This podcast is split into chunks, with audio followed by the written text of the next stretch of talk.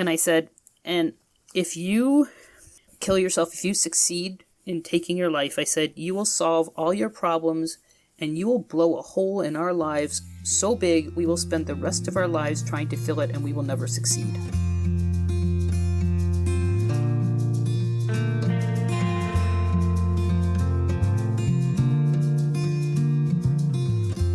Welcome to Zestful Aging, where I interview thoughtful, inspiring, and influential guests who are making their mark on the world and contributing to the common good.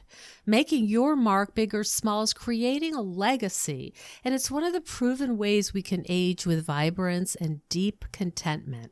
Zestful Aging is my legacy. I'm your host, Nicole Christina, psychotherapist and fellow Zestful Ager.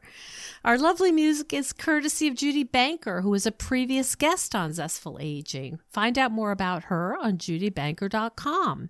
And to find out more about this podcast, my web courses, and other offerings, hop on over to zestfulaging.com. I know that everyone is feeling really stressed and anxious right now we're all unsettled and feel out of control. So I created a free download for you for maintaining mental health based on my 30 years as a psychotherapist. Um, just go to zestfulaging.com and it is all yours. Well, as always, I've got my little loyal Jack Russell Sparky right by my side. He's pretty tired. We just had a great hike and we have a great interview for you today. If you would have told me that I would be interviewing our next guest, a woman I knew casually in the 80s, I would have thought you were crazy. But her recent article in the New York Times allowed us to reconnect, and it's been a lovely opportunity to get to know her all over again. Debby Waldman is a writer, editor, author, and an expat American who's lived in Edmonton, Alberta since 1992. We were knitting buddies in New Haven, Connecticut in the mid 1980s when she was a newspaper reporter there, but we lost touch until recently when a mutual friend sent me her New York Times essay how COVID 19 and power tools helped heal my relationship with my son. The essay is in part about how the pandemic gave her a chance to pursue a long-time dream to learn woodworking, but it's also about another step in her journey to understand and to come to grips with her family's legacy of mental illness. And she's recently completed a draft of a memoir about the effects of the secrets and silence that surrounded the suicide of her father, a reform rabbi when Debby was 13. Now, although the stigma has uh, about mental health is still being addressed, it's obviously still a sensitive subject. So, trigger warning. Welcome to the show, Debby. Thank you so much, Nicole. It's great to be here with you. This is so interesting and lovely and slightly I don't know, would you say just so kind of bizarre? Yeah, it's just it's really weird. Like we surreal. We had lost touch and but your name was so familiar to me when you reached out about the essay and I was like, "Oh my god, this is it was just it's been really fun going down down memory lane it's you, it so. it's and it's such a blast from the past and the thing that i didn't mention in the intro was that the friend rebecca i didn't even know you were friends with yeah, her i know well, so that's like the double yeah. a double strange super yeah, another, duper yeah. coincidence yeah because we neither of us knew her at the time right like she hadn't come into either oh, of our lives at that point right. oh yeah. my goodness but we did have a common friend marta yeah um, but marta you know, I did not hear from her about the article. So I'm imagining that there's been a, it's been pretty wonderful to have this piece of writing in the New York Times, certainly a, a, goal for, I think, every writer. Tell me about your decision to write so openly about your son's severe depression and, and suicidality. So I'll tell you, uh, first, I'm just going to say one thing he did he was dealing with severe depression and suicidality.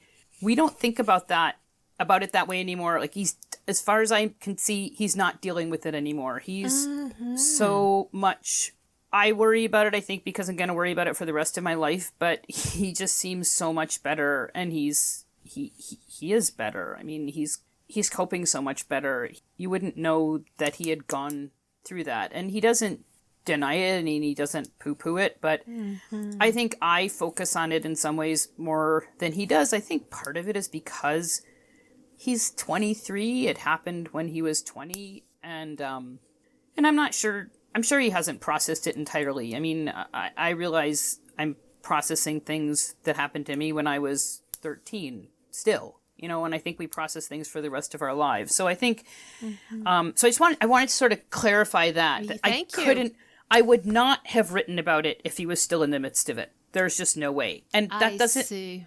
that doesn't mean that i'm denying it and that i'm saying it could never happen again because i'm very well aware that it can happen in the blink of an eye.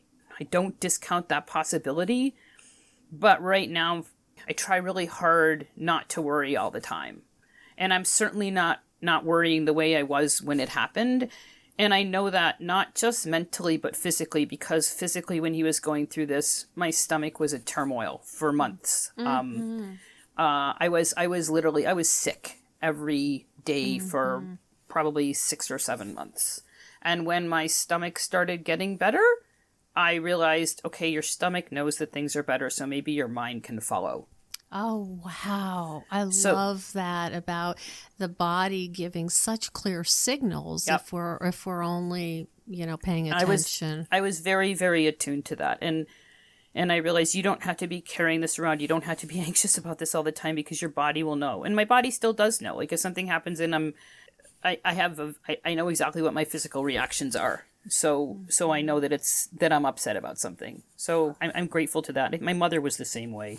So she used to say, "Don't don't bother me. You're upsetting my stomach." So Although, yeah, well, that's it's all that's connected, and we know that's where a lot of the the mood and the emotional reaction gets I, I, cooked up a friend of mine said to me, she said, she said, "I think we have, I think our brain is in our stomach." Uh huh. So, yeah. Well, you may have heard it's called the second. It's the second brain. That might be actually. That might have been. Yeah. perhaps that was the expression she used. So anyway, but you asked. So you asked. You know what? Did, what made me decide to write about it so openly? So what happened was I was writing um an, an email to a my dad's cousin, telling her about how I started doing woodworking and it was really exciting and and I thought, gee, you know, maybe I could write an essay about how this all came about. And so I, I took the email and put it into a Word file and started working on this essay.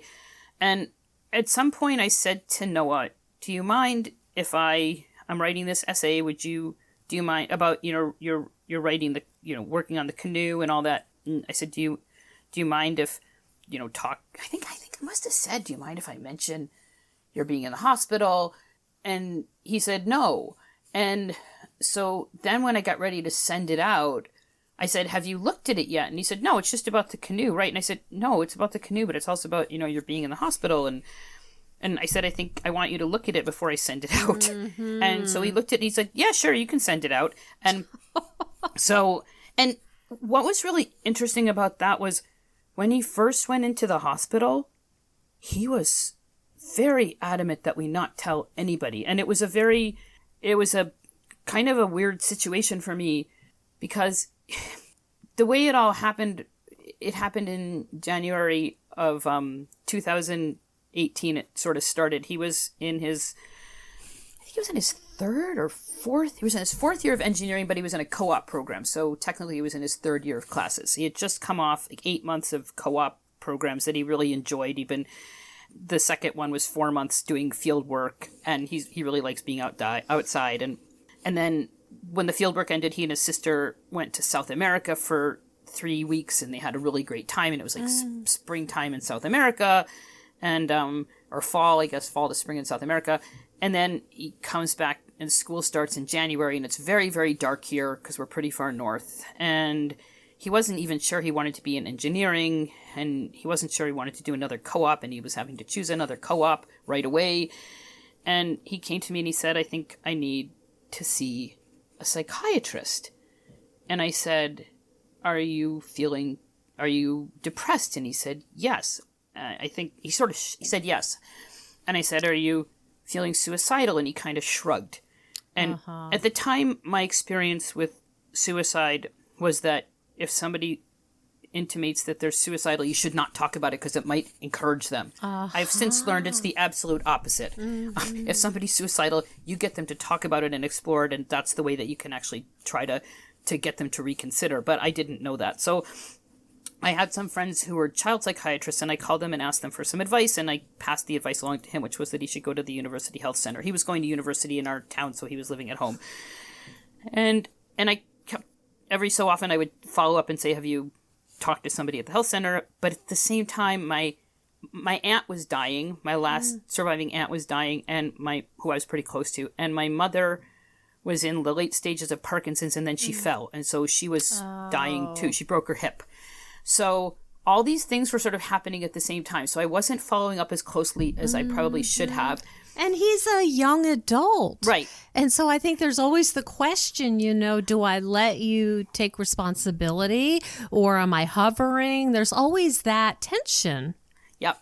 So, long story short, he eventually did go to the health center and they were absolutely not helpful at all. And we found out much later that if you want the health center to be helpful, you actually have to tell them that you're suicidal and then they'll get you in to see a psychiatrist right away. But if you're like him and you maybe weren't entirely sure how you felt or who you should talk to, he I guess he told him he didn't really think he, he was feeling that way and consequently they made mm. him an appointment with a psychologist. And i don't even know if he ever went but he did go and talk to his own family doctor. I, I said go make an appointment with your family doctor too because it's easier um, it's easier to get to see a psychiatrist at the university but if that doesn't work. Anyway his family doctor gave him antidepressants and then my mother died well, first my aunt died, and then 10 days later, my mm. mother died. Mm. And we flew from Edmonton to central New York in late February, early March of 2018 when they had the absolute worst ice storm ever mm. in um, like 100 years. So that was the conditions under which my mother's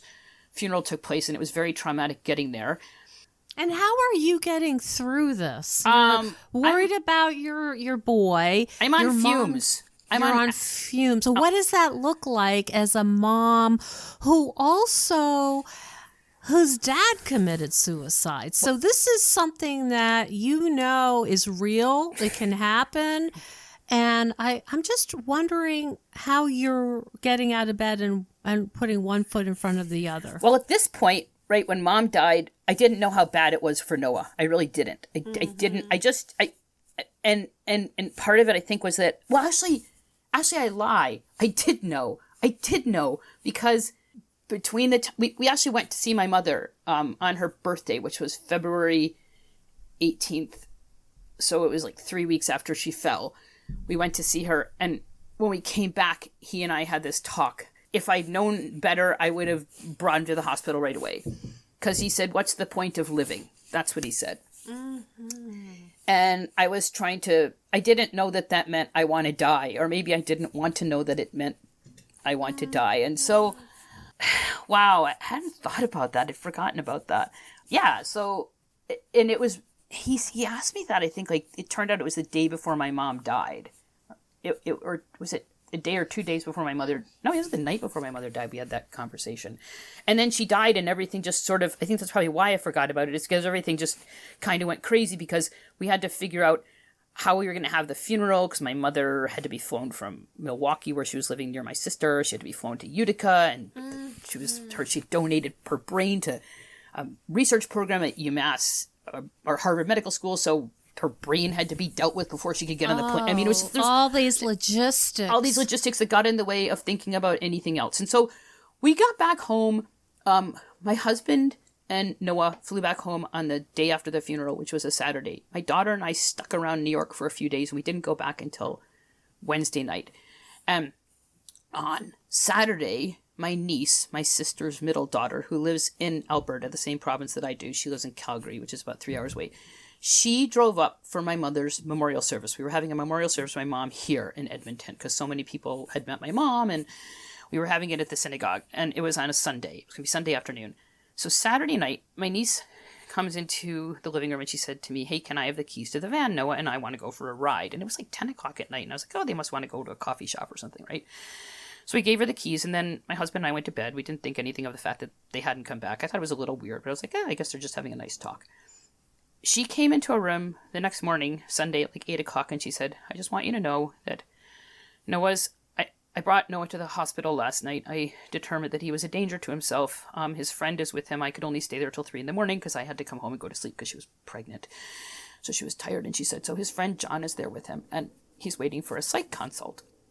And I hope you're not mad at me. We're like, like I, I was like, no, why would we be mad at you? But mm. oh my God, like now mm. what do we do, right? Mm-hmm. And we were having this memorial service that afternoon, and, and there oh were like a hundred people were coming to this memorial service, and so Dave, my husband, went to the hospital and he stayed with Noah, waiting for the psych consult. And my daughter and I and my niece were at the memorial service, and I was up there with our rabbi, and I think I had told her what was going on, but we hadn't told anybody else, and I could barely get through anything. I could, and I was just breaking down, and everybody thought I was crying because I missed my mm. mother, mm, but I wasn't even mm. thinking about my mother, right? I was just thinking, I, I can't believe this is happening. Like, I really can't. And I kept thinking, well, he- they'll they'll just send him home. They'll. I mean, I was in such denial, right? And and we told a few people after the service. So We told his grandparents, my husband's parents. We told one of his best friends who was there, who actually turned out to be, along with the friend who had sat with him at the hospital, the, the most wonderful friends you could ever hmm. imagine, both to him and to us, because during the time that he was in the hospital, they were they were in touch with him constantly, and he would tell them things he wouldn't tell us, and so they would say to us, "He wants to get out of the hospital, but you can't let him get out of the hospital." Aha. Um, he was the, like a link. They yeah were like yeah link. yeah yeah they were they were amazing because they they you know they were his friends and they were really worried about him. And anyway so yeah he so we, we didn't tell we didn't tell too many people but we had to tell some people because people were coming up to us and saying where's noah? Where's dave? Why aren't they here? Oh. My goodness. you know because we were in this really public situation right? And eh, why wouldn't they be there? And so elizabeth my daughter god bless her she was um i guess she would have been 22 at the time she said she made a little white lie. She said they have the man flu. Because we kind of didn't really know what was going on at the time right? But also yeah there's that stigma. But for me mm-hmm. it was really i i didn't want to tell people where he was because i it was still so new and horrible and I didn't really know what was going to happen. I hadn't got my own head around it. Mm-hmm. But at the same time, I didn't want to lie to people because I was lied to by my mother for so long and by my mm-hmm. community, right? So there was that whole thing. Um, so you're dealing with the reality, the current reality at that time of Noah needing to be in the hospital for his own safety, but also the past reality of knowing that this could end very badly. yeah, yeah, it was absolutely. And I and, and I remember, I remember that Sunday, late in the afternoon, they determined that there was a bed for him in the young adult unit at the psychiatric hospital in our city, and they brought him there in an ambulance. Um, my husband and I went up and met him there. We brought a bunch of his belongings, you know, hmm. because we didn't know how long he was going to be there. But I kept thinking, oh, well, the two of us, we were, in such denial. Like, oh, we'll only be there for a couple of days. Hmm. he was there for three months. He was in the hmm. hospital for three months. They do not keep you in the hospital for three months if it's just a little, you know, That's right. nothing. That's so, right. um, anyway, one of the nurses showed us was showing us around the unit that night, my husband and I, and it hit me. I thought I could be that person who loses two of the most important men in her life to suicide. Mm-hmm. And I thought, mm-hmm. I am not going to be that person. There is no way on God's green earth that I am going to be that person. Mm-hmm. And I had no idea how I was not going to be that person. Mm-hmm. But I just thought I, Your I resolve. I could not live with I, I, I that's just that's not tenable. That's mm, just that's mm. completely unacceptable. Mm-hmm. And but I also was very well aware that there's nothing you can do if somebody's made their mind up, right? Yes. Yes. So anyway, that is my very long way of saying of answering your question of what was I thinking when I sat down to write that um, essay. I was thinking about how when Noah went into the hospital, and even before that, because our relationship had changed a lot. You know, when he was a little, well, you don't know this, but when he was a little kid, he was just like the most outgoing, chatty, friendly, happy kid. And then the fall before he turned 12, he had this massive growth spurt and, and um and his voice changed. Like before he turned 12 his voice changed, which has to be kind of weird. And um and then his personality changed and he kind of went from being this really happy chatty outgoing kid to like really sullen and So that's middle school. yeah Which is pretty much, you know, has a special place in hell for most of us. and I didn't know because I, I mean, I grew up with a sister. I didn't, you know, didn't really. That was the age when my dad died, so I wasn't paying attention to what other mm. boys were be how other boys were behaving, right? Like I, Right. and so so this and, and I remember talking to my friends when Noah went through that and saying like, oh, when, when- when am I going to get my boy back? When am I going to get my boy back? And they're like, oh, it's just a phase. He'll grow out of it. But you know, and by the time I would say he finished high school, you know, he was, which was what five years later, he was things were he was he was you know a little bit more interactive, but still he he he never he never turned back into that happy-go-lucky chatty person, and I never felt that connection with him. I didn't feel that connection that I'd had before, and I just thought, mm-hmm. and then after this whole horrible experience with him being in the hospital, I realized, okay, you might never get that connection with him again. You should just be grateful that he's alive and happy and values life and has found something that he wants to do and has friends. And I mean, he always had friends, but like, I- just thought, just be grateful for what you have and I stop see. stop expecting things to go back to the way Don't they are. ask for too much. Was Yep. he different with your husband? Was it a turning away from mom or was it just a turning away? I think it was a turning. I think it was more of a turning away from both of us. Um, he, he was always, he's always had a really good relationship with his sister, but, but, but even she noticed a difference, right? Like, especially when he was, you know, in junior high and high school. But after, I guess we bonded over things like we we would play Scrabble together and we'd play board games, and that was fun. But it, but it was never like such a natural there wasn't that real connection, like a shared passion, right? Mm. Whereas I think when he was little, the shared passion was conversation because I like to talk and my husband's not that talkative. My daughter isn't quite as talkative and I'll, you know, I don't, whatever. It just, I, I missed his little chattiness, right? My mm. daughter also, I should say, she's hard of hearing. So that was part of the reason she wasn't as talk. I mean, she does really great with hearing aids, but she's always been sort of more reser- reserved. Mm-hmm. And Noah's always been more of an extrovert then when the pandemic hit, he was in his last semester of engineering because he'd gone back into engineering, and he he had a job lined up for when he graduated, and it was supposed to start in the beginning of May, and so he was going to have two weeks between the ends of classes and when he started his new job, and he was going to move to Calgary, and he was going to live in a his uncle's house down there, and he bought a car, and everything was, and then the pandemic hits, and in the middle of April, his future employers call and they say, okay, the job's not starting until the beginning of June.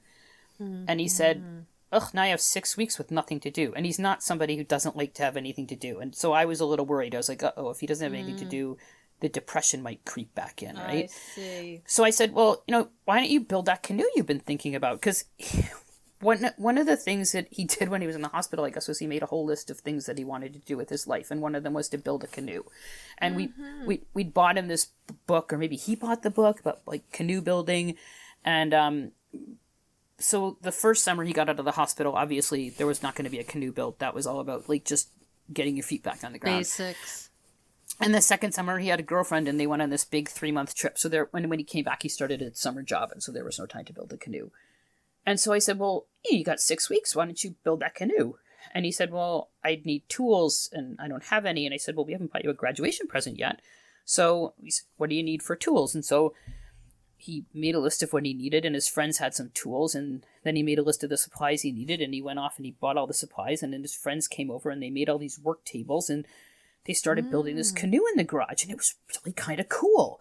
And because it was, it was, um, this was like the middle of And April. you are a hardcore crafter, Debby. So I can imagine you were looking on with. Oh, I was uh, so excited. I was like, yeah. wow. Like my when I was a kid, when I was in junior high school, I wanted to take industrial arts or shop class in the worst way. But girls weren't allowed. This was like Right. the mid 1970s and girls were so we had to take home economics. And Right. and then I think I, I think even in high school, I can't remember if I if I even tried. I just thought, okay, forget it. It's hopeless. I'm never going to get to learn how to do anything with, you know. So I can, you know, I know how to put a hammer to a nail, right? But here was this amazing thing happening in my garage, and so I would go out all the time, and if there was something I could do to help, I would help, and and uh, and and that included You were you were craft stalking. I was craft exactly, and I would make them food and everything. And one day I went out there, and they were starting. They had they'd made the paddles, which didn't look anything like what they look like now, but they were pieces of wood glued together. That was the term I used. I now know the proper term is laminating. They laminated different kinds of wood together, and they were beautiful. And they looked like this cutting board that my cousin had made for a wedding present for me and my husband. And um, he, he's a shop teacher in Houston, outside Houston, and he made cutting boards for I guess all of his cousins. And it was the most beautiful cutting board, and I ever since that cutting board, whenever I've seen laminated wood, like I just I sort of gravitate toward it, and I've always mm-hmm. wanted to be able to make something like that. And I said to Noah, "Hey, do you think you could help me make a cutting board like the panel?" And he said, "Sure."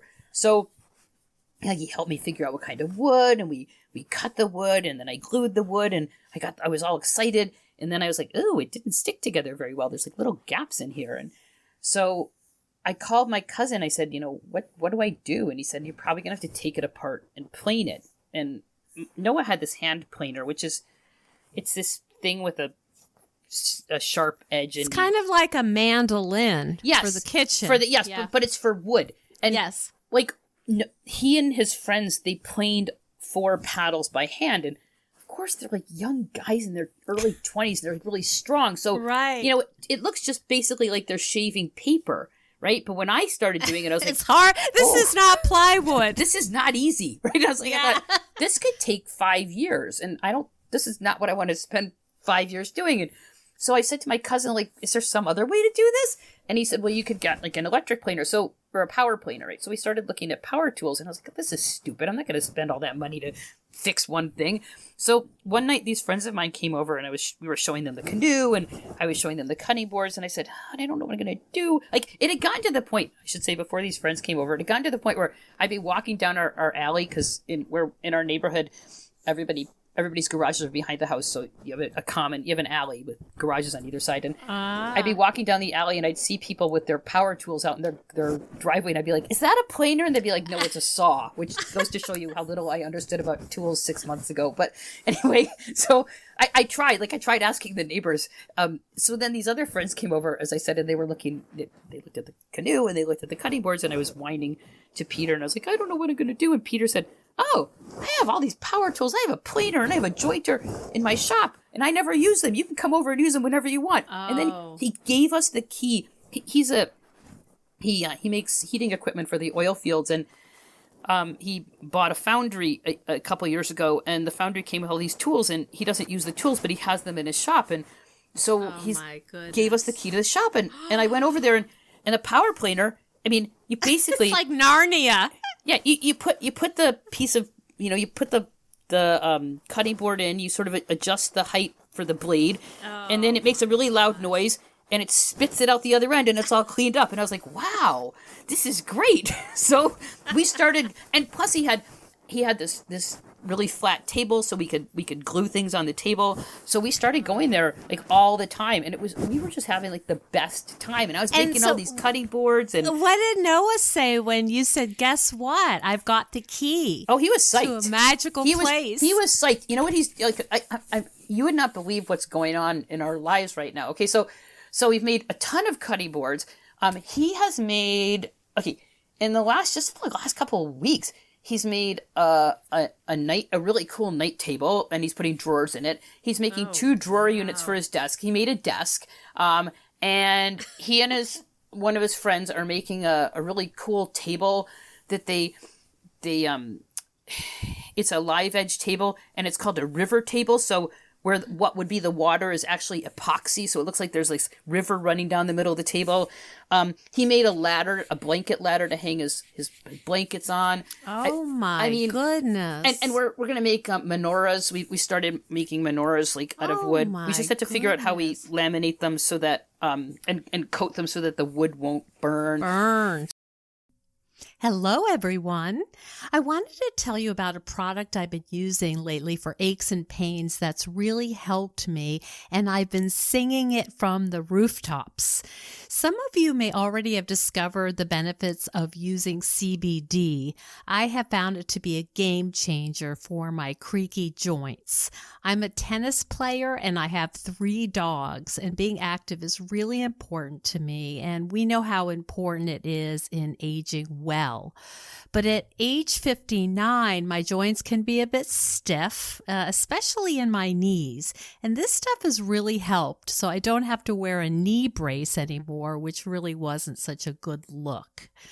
I've done my research and it's very important to get the highest quality ingredients. There's a lot of junk on the market, so you have to make sure the product is tested by a third party lab at the very least.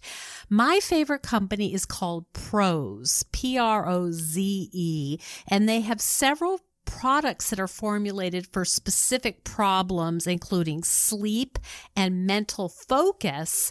Uh, lately, I've been using the performance gum called Yippies and the Nods, which helps me sleep and tastes very cinnamony. If you go to their website, proze.com, and enter the coupon code ZESTFUL, you're going to get 15% off.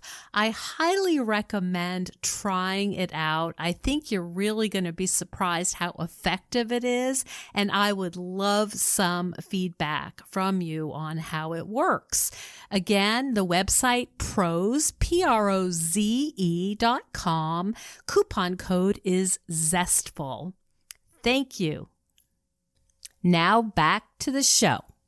Yeah. So how much of the crafting is responsible for keeping Noah stable? Well, I think Noah was really stable before this. I, I, mm-hmm. I dare say, if I may go out on a limb, I think he's been doing really well. And I think a big part of that, I think part of it's the medication. And I think another really big part of it is that we really impressed upon him that he did not have to be perfect, because that's where this was all coming from.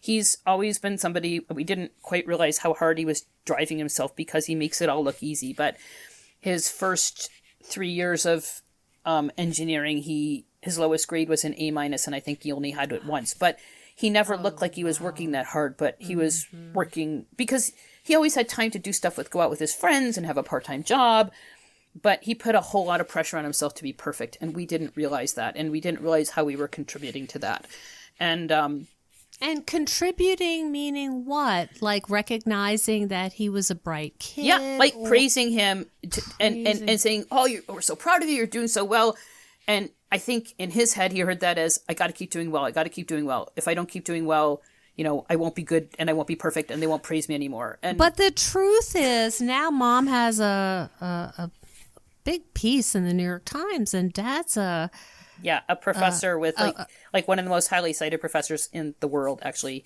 like the 167th uh-huh. most cited scientist. So so whatever. How do you say? Don't worry, we are so accomplished, but you can just be whoever you are. I mean, how does that have? Because how does that ring true well, to a, a well, child? You you you remind them and you tell them often of your failures. You remind them mm. that you that this did not happen overnight, and that you have failures all the time, and you and they see your failures, right? Like, and and and I think I didn't realize how he was hearing things. I guess because I've never thought of myself as like that accomplished. I've always thought like I, I wish I could do better. I wish I was better at this. I wish I was, you know, thinner. I wish I could I wish I could be better at math and science.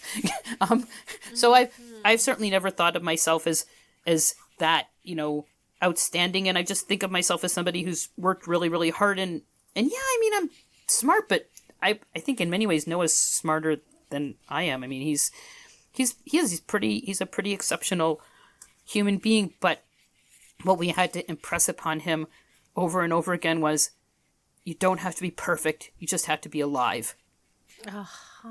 the most the most important thing is is is is that that you're alive and and it's okay to make mistakes because everyone makes mistakes nobody's perfect the the most important thing is that you try hard. And and I've said this to him so many times and to his sister too. You guys work really hard. Everybody knows that you put in the effort. You're you're the kind of people that people want to hire because mm. you take pride in your work. But it's okay if you make a mistake. And and I have to say when he started working cuz eventually that job that he secured back in February that was put off till the beginning of June was canceled altogether. It was field work for an inch big engineering uh, firm that does a lot of construction, and the pandemic killed all their work. So, uh-huh. or that he was supposed to be working on. He, within two weeks, he had been offered a part time job with a professor who he had uh, worked with earlier, and then a full time job with a it was a better job. It was a, a with an engineering project management firm and, and it was great. It was a better job than the one he'd initially been offered because it, it was a salaried job with benefits and you know the opportunity to move up and doing the kind of work that he liked. But he was working from home, and the first few weeks he kept coming downstairs to me and saying, "I don't know what I'm doing. I don't know what I'm doing. I'm really bad at this. I like this." And mm. and I said, "No, it's your first week at work. They don't expect you to know everything, right?" Uh-huh. And and I had to keep reminding him of that. And he doesn't come downstairs and say that very much anymore. He, he could come downstairs and say, eh, it's kind of a slow day, but. And some of it, it's hard to know what is the result of growing up in a family who is parents are highly educated, highly successful people, but also some of the depression may have had obsessive compulsive features, right? And so, yes, yeah. and you know what? I gotta say, like I've written this other essay that I'm still trying to figure out, find a home for, and it's it's really about how my experience working with somebody who had done a lot of research into the area of hope. In the process of writing that essay, I looked for the first time at the connection between my dad and Noah and me, and sort of the through line between the three of us. And that through line is this form of and obs- we get obsessed with things and we have to fix things right away and we have to make things perfect right away and we can't mm-hmm. let something go and i remember my mom after my dad died my mom used to say to me all the time you are you're so much like your father you know you have your father's sense of humor and you look like your father and of course i, I ate that up right but the other thing that she would say which i also ate up because i ate up anything when she compared me to my father because she just thought my father was the greatest thing since sliced bread. Which Aww. I mean, he was a wonderful person, but you know he had some flaws, and I wish that I had been more aware of that. But she said to me, "If I if I lost a pen, right, I would have to find." That pen right away like I, mm-hmm. nothing could life could not go on until i found that pen or if my watch died I would have to get a new battery right away. And it, it's so it's like this fine line. And I remember when I when we knew each other, I was working at Yale, and what they used to say is when you're doing research or research assistant work, as I was. OCD is a welcome trait. We want detail oriented yes, workers. Yes, we want you to be careful. That's what uh, quality is about is attention to detail but boy that can flip over pretty quickly when it starts bossing you around and right? that's exactly what the conclusion of the second psychiatrist you know saw at the hospital because he wound up he had two separate stays in the hospital like uh, he was out of the hospital for a few days and i guess it was April, the end of April, he was out of the hospital for a few days. But when he went back in, they put him in a different unit and he had a different psychiatrist. And that's what those psychiatrists concluded. The first psychiatrist concluded he was in a, had a major depressive disorder. A second psychiatrist concluded that he had obsessive compulsive tendencies. And she said, you know, those have held him in good stead mm-hmm. all along. She mm-hmm. said, but they basically tipped over into maladaptive. They're not, they're no longer helpful. They've become mm-hmm. maladaptive. And we've got to get mm-hmm. him back on track so that he can you know, use that because that's exactly exactly what you just said. Like those obsessive compulsive tendencies are what what lead us to to perform well, right? Mm-hmm. But when you get to the point, as you said, where they're ruling you instead of you ruling them, that's yes. and God, you know, I don't I don't know if you saw this. Does, can I go off on a tangent? Is that okay? Or just... uh, ta- I, am famous for my tangents. Okay, so so I have to let you go on your shore. okay, so there was an article in the Washington Post about a week or so ago about this Congress, uh, the son of a congressman from Maryland who was 25 years old and killed himself. And he was apparently like this incredibly wonderful kid. He did all this work for the poor and and his parents he was the greatest kid ever and he went he went to Hart he was in his second year of Harvard Law School uh, but he was suffering from depression and his parent he he actually left a note and the, the note said you know i'm so sorry the illness has gotten the better of me Oh my god. and I read the article, and and I, my heart broke because I thought this is a kid who thought he had to be perfect, and even in the article, nobody was acknowledging that. Nobody was acknowledging that because they were so proud of him because he was so perfect. But I think it's so so important that we tell our kids you don't have to be perfect. You just have to do the best that you can. If it's not perfect and if you make a mistake, you have to forgive yourself because life goes on, right? But if you end your life well, you've solved all your problems and you've created a world of hurt for the people who love you. Mm-hmm. And What is that the advice that you would give Debby parents and particularly moms? This show is most of our listeners are uh, uh, middle age, uh, post middle age women probably have kids, um, and I'm just wondering, you know, how, what are the words that you can offer if they are dealing with their adult children who uh, this sounds familiar? Remind them of what they do that's good. Remind them that they've had successes. Remind them that it's okay to fail. Tell them of stories where you failed and you managed to get yourself back on track again. Mm-hmm. And and tell them how much you love them. Well, I'll just I'll just tell you this I'll tell you this story. So Noah got out of the hospital at the end after 6 weeks and on a Friday and he tried to hang himself on Monday, but only after practicing on Sunday because you know that's the kind of kid that he was. So um, he had to go back into the hospital again, but this time there were no beds, so he was in an emergency room for two nights waiting for a new bed. Oh my! And we would go and spend the day with him at the emergency room because otherwise he was just and literally he didn't even have a room in the emergency room. He was in a, a hallway where they kept all the psychiatric patients so they could keep an eye on them. And he was at the front of the hallway, okay, because he was at the most risk, right? He had the special place in the hallway. So the second day that he was in the hospital, we were sitting outside um, in a garden well, it was grassy. I wouldn't really call it a garden. It was outside the cafeteria. It was it was early spring, so it was kind of ugly. And we were sitting on this picnic bench, and I realized that I had to go out on a limb. And by this time, I had taken at least one suicide. I think I'd taken um, a, suicide, a mental health first aid course with my daughter, so I knew it was okay to talk to people about suicide. And um, and I said to him, I have to tell you something. Um, I said, because if I don't say this now, and God forbid you die before I do, I don't want that to happen before I say this. And I said, I love you. And he hated hearing that. Um, and he said, I know, you don't have to say it. And I said, No, I do. I think that's when I said, I do, because if I, I just, I said, I said, I do have to say that. And I said, and if you kill yourself, if you succeed in taking your life, I said, you will solve all your problems and you will blow a hole in our lives so big we will spend the rest of our lives trying to fill it and we will never succeed. Mm-hmm.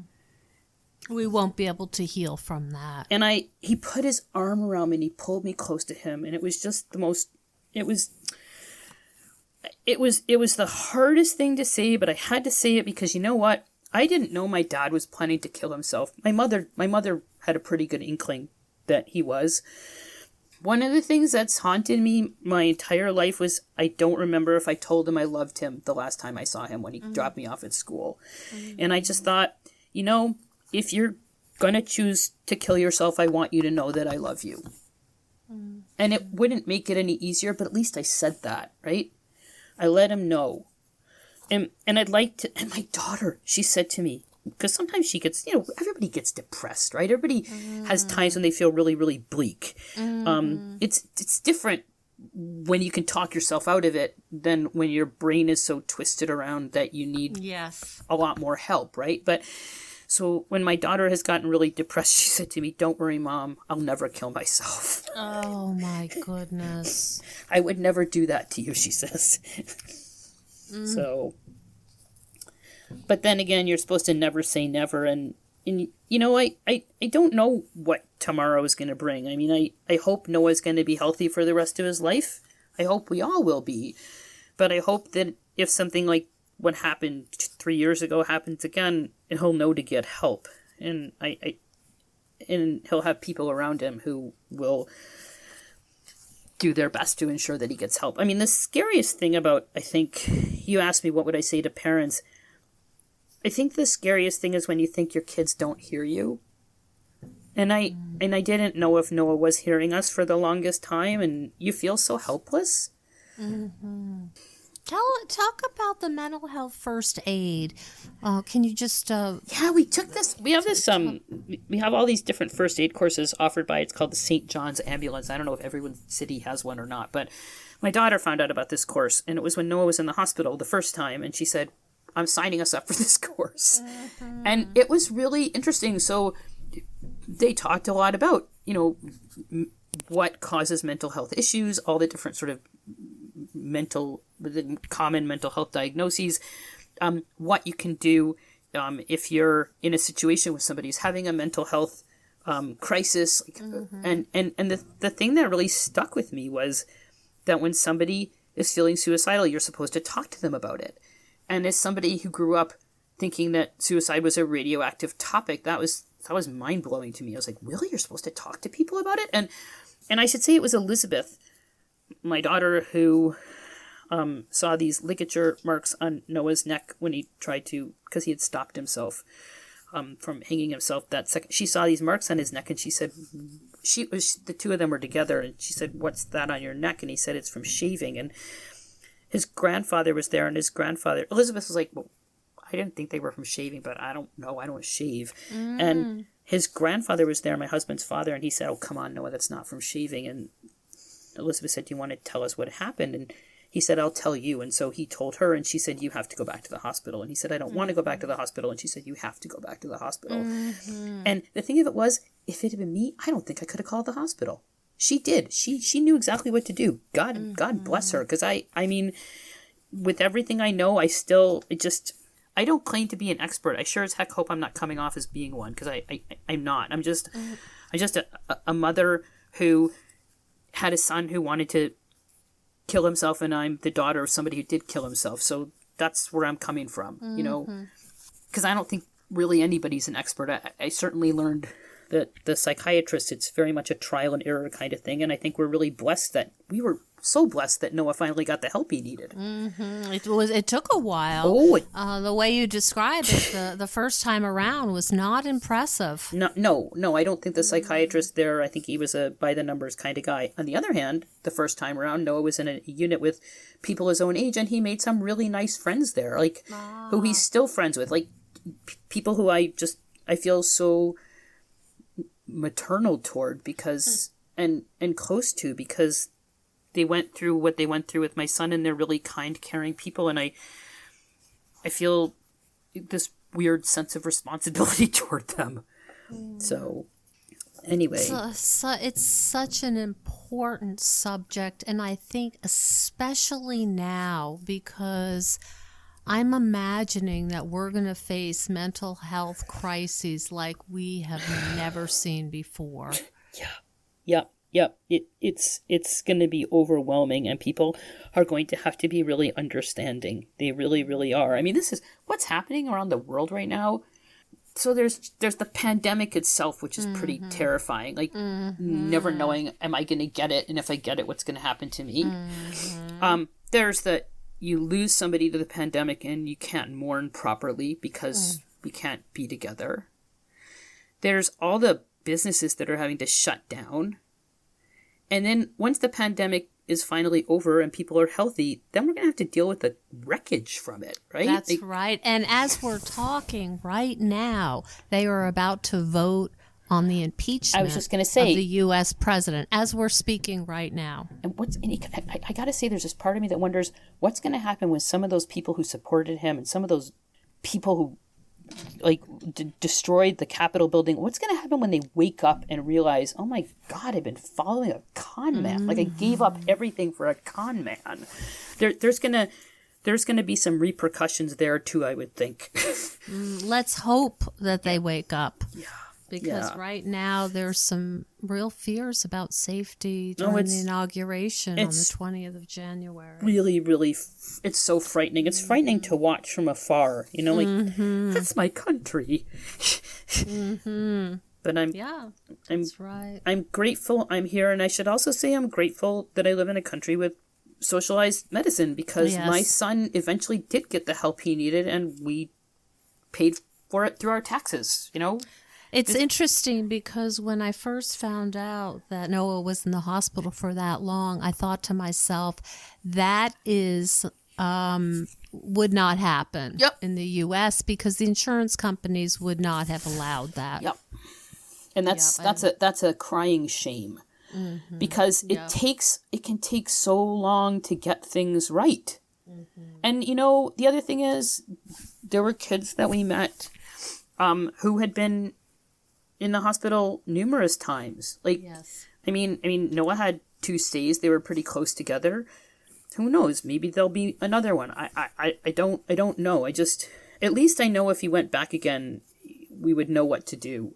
Because the second time we, we were way more proactive than the first time. The mm. first time we were like, mm-hmm. we didn't know what we were doing. We just assumed mm-hmm. everybody else was the experts. The second time we got way more, and we were also invited advocates. to be involved the second time. The first time we weren't. There were some balls mm. dropped the first time around, so mm. that was part of the problem.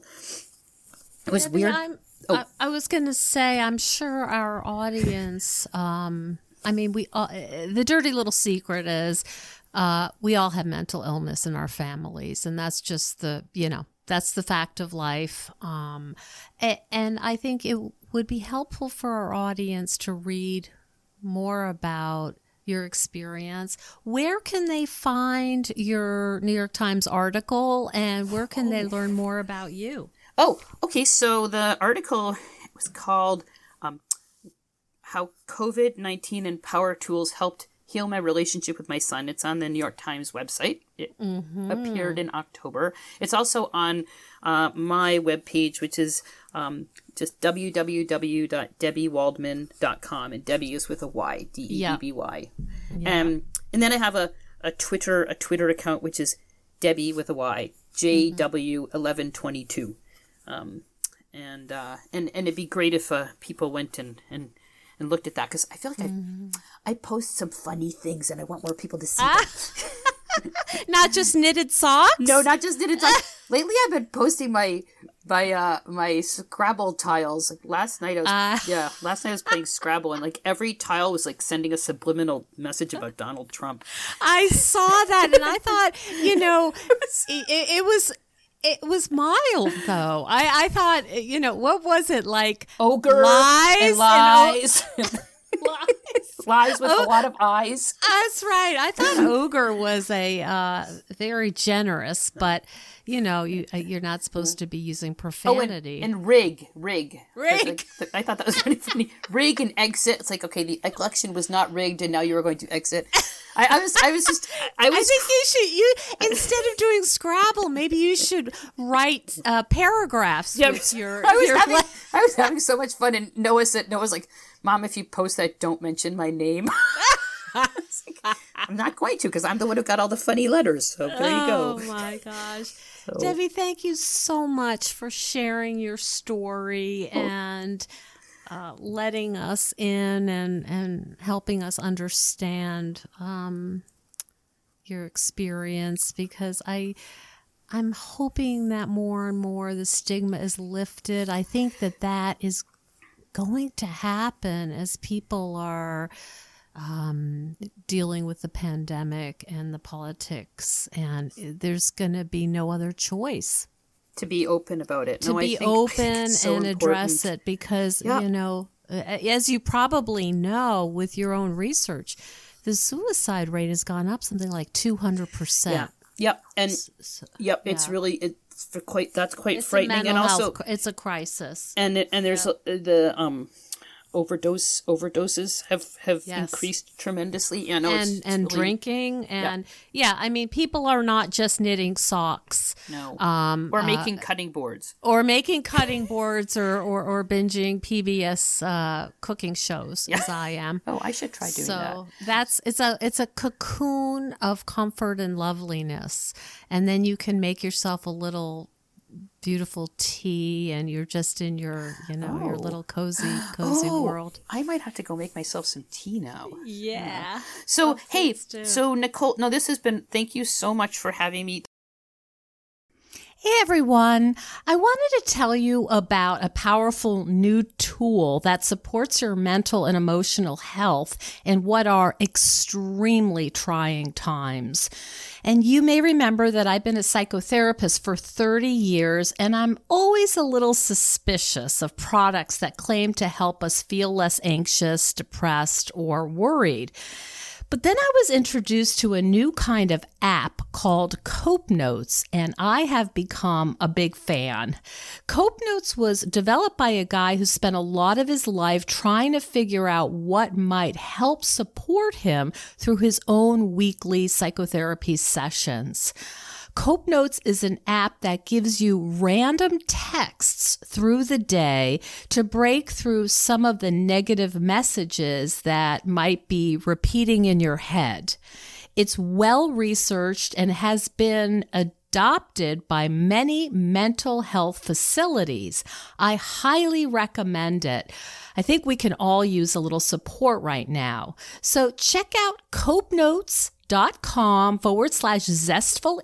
I will receive a small portion of those proceeds. Um, and I'd love to hear your feedback about how it works for you.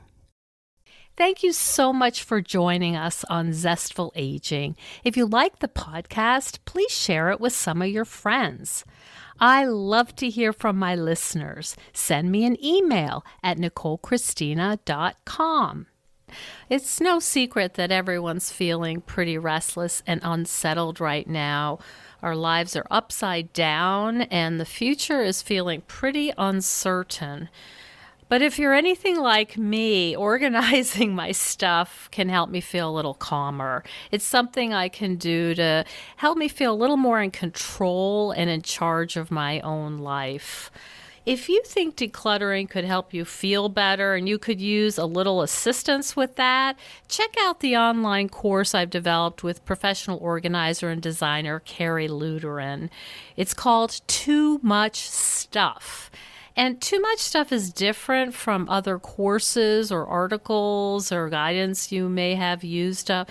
We give you clear steps to deal with the clutter and the tools to help you face the overwhelming feelings and the emotions that come up when we're going through our clutter. And a lot of those emotions are just feeling anxious or guilty or just basically flooded with a lot of different confusing feelings. The course is really practical, it's realistic. The lessons are short and punchy, and they're really manageable. We're not trying to set you up for some long exploratory you know, super in depth, uh, burdensome experience. We want something really helpful for you right now. We all need help with our anxiety. So, being surrounded by more calm and less chaos can really help. So, now's a good time to clear out the clutter so we can focus on what's really important in our lives. So find out more at zestfulaging.com. You'll see more about this under the web courses tab. If you have any questions, just shoot me an email at zestfulaging at gmail.com. Thanks so much. And stay tuned next week for another interview with a fascinating and inspiring guest.